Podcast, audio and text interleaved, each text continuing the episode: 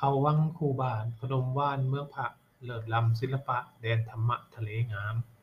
นี่คือคำฟันของจังหวัดเพชรบุรี สวัสดีครับ ท่านผู้ฟังที่เคารพนี่คือรายการ HUP Library Podcast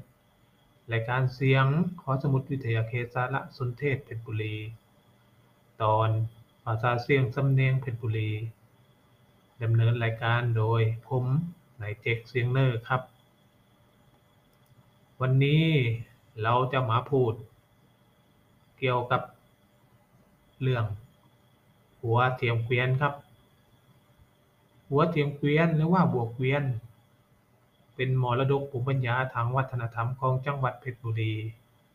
ที่ได้รับการขึ้นทะเบียนเป็นมรดกภูมิปัญญาทางวัฒนธรรมประจำปี พุทธศักราช 2561 ครับ ด้านการการเล่นพื้นบ้าน กีฬาพื้นบ้าน และศิลปะการต่อสู้ป้องกันตัวครับ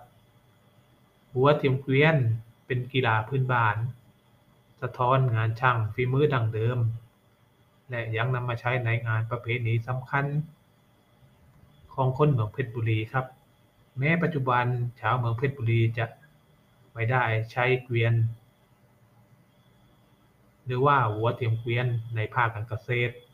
และการขนส่งแล้วนะครับ แต่ก็ยังคงมีการอนุรักษ์หัวและเกวียน เพื่อใช้ในกิจกรรมอื่น ๆ ทั้งในด้านศาสนา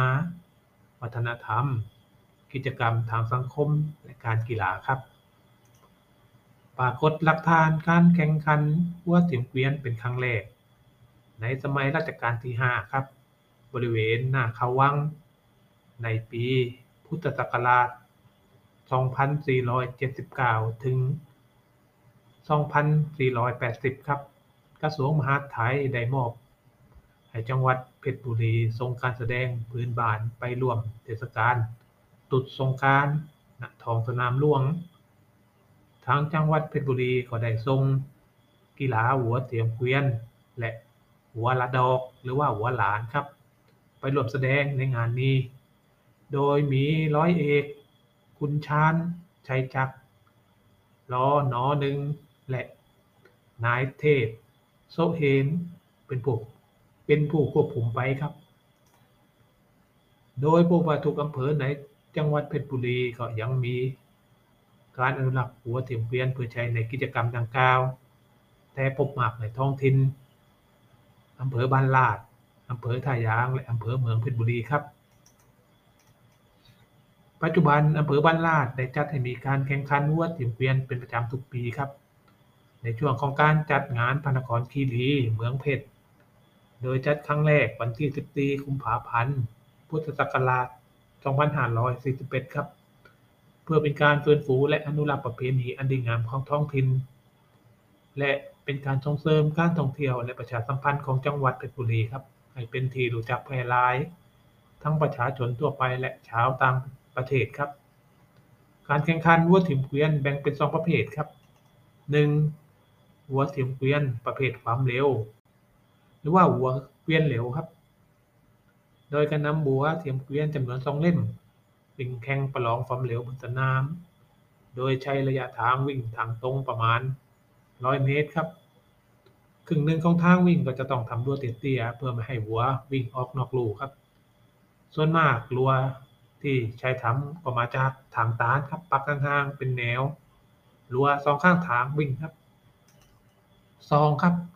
หัวเทียมเกวียนประเภทสวยงาม มีการประดับตกแต่งหัว และเกวียนให้สวยงาม นิยมใช้ในขบวนแห่งานพิธีต่างๆ เช่น งานแห่นาคแห่งานแห่ขันมากงานแห่องค์กฐินและผาป่าเป็นต้น ในส่วนของหัวเทียมเกวียนครับปณิธานมาตั้งแต่เดิมนิยมกันทั่วไป และหลักฐานที่นิยมกันมากในสมัยอยุธยา ต่อมาหมดความนิยมลงไปครับ แต่ว่าการละเล่นชนิดนี้ก็ยังสืบทอดอยู่แห่งเดียวในจังหวัดเพชรบุรีครับหัวเทียมเกวียนยังแสดงถึงภูมิปัญญางานช่างฝีมือดังเดิม ในการตอกเกวียนเป็นพาหนะบรรทุกสิ่งของและใช้ในการเดินทางครับ เมื่อถึงเทศกาลวันเข้าพรรษาของทุกปีครับเทศบาลตำบลทาแรง ผู้นำชุมชน พร้อมทั้งชาวตำบลท่าแรงทั้ง10หมู่บ้านครับนำบัวเทียมเกวียนที่ประดับตกแต่งอย่างสวยงามนำหมาแห่เทียนพรรษาเพื่อไปถวายแก่วัดเขาปักช่องครับจัดขึ้นเป็นครั้งแรก